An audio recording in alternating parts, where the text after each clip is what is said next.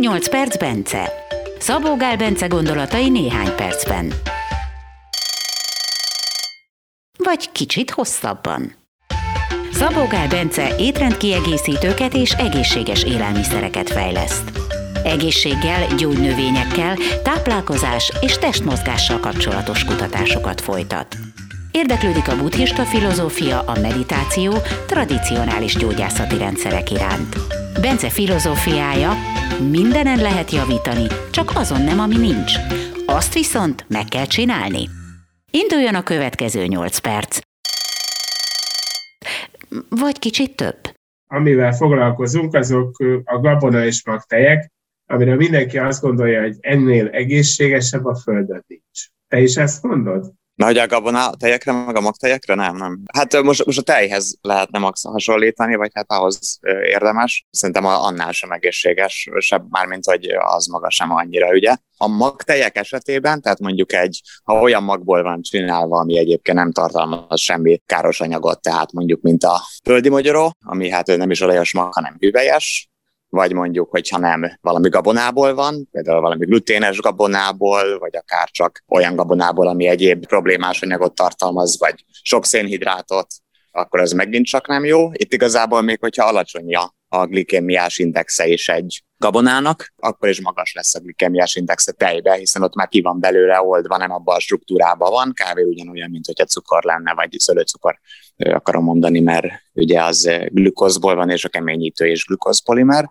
Másrészt meg ott le is van bontva, tehát mondjuk, hogyha valaki megkóstol egy rizstejet, akkor ez édes nincsen benne semmi cukor jellemzően, meg semmi édesítőt nem raknak bele, de édes. Azért édes, mert előre enzimatikusan fölbontják apróbb részecskékre, tehát ilyen diszaharidokra, amik viszont meg már édesek, de azoknak a glikémiás indexe is már ugyanolyan, mint mondjuk a szőlőcukornak, tehát százas. Úgyhogy így nézve semmilyen szénhidrát tartalmú magtej, ennek nem lehet alacsony a glikémiás indexe, nyilván nem zavaró dolog ez, hogyha csak ilyen pár gram cukortartalma vagy szénhidrát tartalma van per deciliter, az, az nyilván nem probléma, de ha valaminek már ilyen 5-10 gram, akkor azért az már úgy, úgy probléma tud lenni. Nyilván ez megint csak kontextus kérdése, edzés után nem lesz probléma, stb.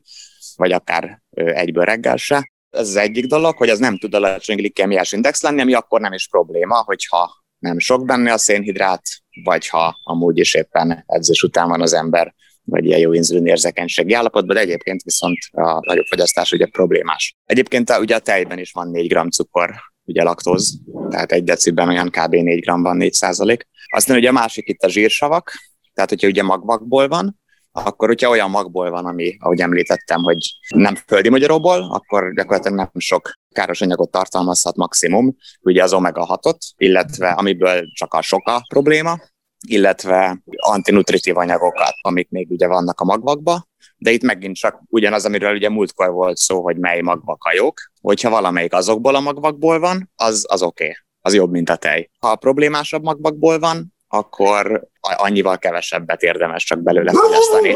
Vanna. Hát mondjuk egy, egy kesudió tejből, vagy egy, egy mandula tejből bőven meg lehet inni pár decit is naponta, nem is tudom, milyen magvakból csinálnak még ilyen tejeket. Nem ha a gabonatejeket nézzük, ott van ez a rizs, rizs zab, szója, köles tönköly. Ebből van valami, amit egyáltalán valamelyest tudsz javasolni? Rizs, zab, szója, köles.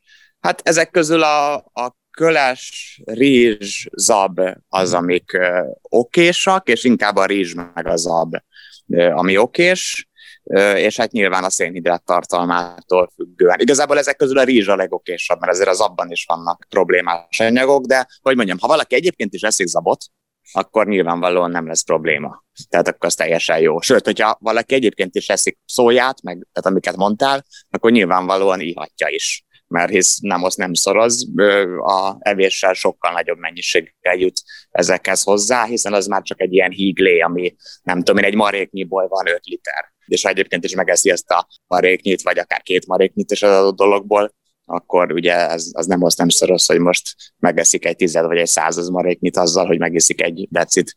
Mondja a tejeket, hogy azok melyikek? Aha, van a diószezám, kesú, mandula, van abból is napraforgó, és amit mostanában nagyon reklámoznak, az a kendermag tej. Hát a, a, a mandula meg a kesú, de szerintem ez a kettő, amelyik úgy, úgy, úgy érdemes. A mandula az ezek közül a legkevésbé problémás szerintem, mert sem az omega 6 nem sok benne, sem sok antinutritív nincsen benne, hogyha nem héjas túl, tehát a hártyájával együtt főzték, de szerintem az blanzsírozva szokták, mert, mert különben a színe az, az nem lenne utána fehér már a tejnek. Annyi kérdés van még, hogy ezt kérdezte is valaki, hogy, hogy probléma az, hogyha ezeket próbálják habosítani. Az én tapasztalatom az, hogy nem mindig szokott ez sikerülni, de próbálkozni szoktak vele, hogy ebből van-e probléma, vagy nincs. Habosítani nem, én sem hiszem, hogy, hogy nagyon ezeket lehet, mert ugye hát ahhoz kell, hogy zsírtartalma legyen, vagy kell, hogy legyen valami emulgáló tartalma. Most persze ezekben a tejekben,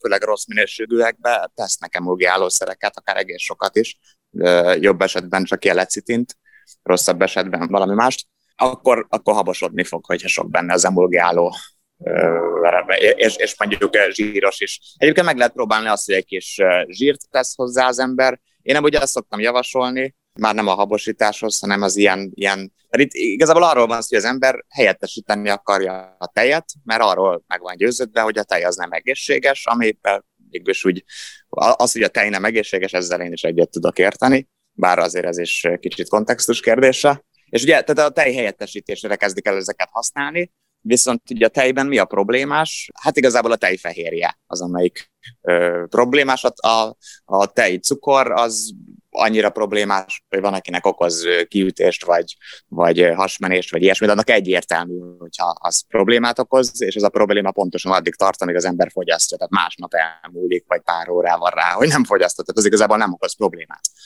A tejfehérje az, amelyik alattomos problémát okoz, és mondjuk megrövidíti az ember életét, vagy súlyos betegségeket ad neki, úgyhogy nem is tudja, hogy attól van. Tehát én azt tartom igazából problémásnak. A tej zsír az meg egyáltalán nem problémás, mert az egyik legjobb minőségű zsíradék, tökéletes zsírsavarányokkal és nagyon alacsony meg a tartalommal, tehát kb. mint a kókuszsír. Hogyha össze akarjuk foglalni, akkor, akkor ezeket a magtejeket azért lehet használni, meg a gabonatejeket, amit, amit egyébként is használsz, ha nem tej, hanem maga a mag vagy a gabona. Igen, összefoglalva igen így, hogy bármelyiket használhatja az ember, és semmelyik sem lesz probléma akkor, hogyha azt amúgy is eszed. Tehát annak az alapanyagát az ember amúgy is eszi. Hogyha nem eszi amúgy, akkor szerintem érdemes a mandulánál maradni, a ristejnél maradni, ha nincsen autoimmunbetegség és, és nincsen cukorbetegség, vagy nagyon rossz inzulinérzékenység, és esetleg a kesutejnél. Tehát én, én vagy török magyar ótáj, olyat is láttam, az is finom. Tehát én, én csak ezeket használnám. De egyébként messze a legjobb megoldás szerintem a tejek kiváltására, ha csak nincsen valami nagyon súlyos tejérzékenység, de csak ilyen extrém súlyos, akkor tejszín. Tehát rendes 30%-os tejszín, az tízszeresére fölhigítva, abban olyan, mit tudom én, kb. század annyi fehérje lesz, mint a, meg cukor és meg bármi mint a, hogyha tejet inna az ember. Tehát az gyakorlatilag az semmi, az néhány cseppnyi tejnek felel meg, amit így az ember megiszik egy decit. Tehát ezt, hogy a 30%-os tejszint, azt, azt az tízszeresére higítja az ember, az pont tejszerű élmény lesz. A másik megoldás az pedig, hogy körülbelül egy olyan két deci folyadékba, tehát vízbe, egy tojás sárgáját, azt elturmixolni, vagy jól elkeverni. Teljesen tökéletes emulzió lesz. Ugye a tojásnak van egy ilyen kis mellékíze, egy csepp vanília aroma, és pont olyan, mint hogyha tej lenne, és úgy utána eláll a hűtőbe pár napig, mondjuk kettő napig. Elég sokan félnek a nyers tojástól. Hát nem kell nyalogatni a héját kívülről.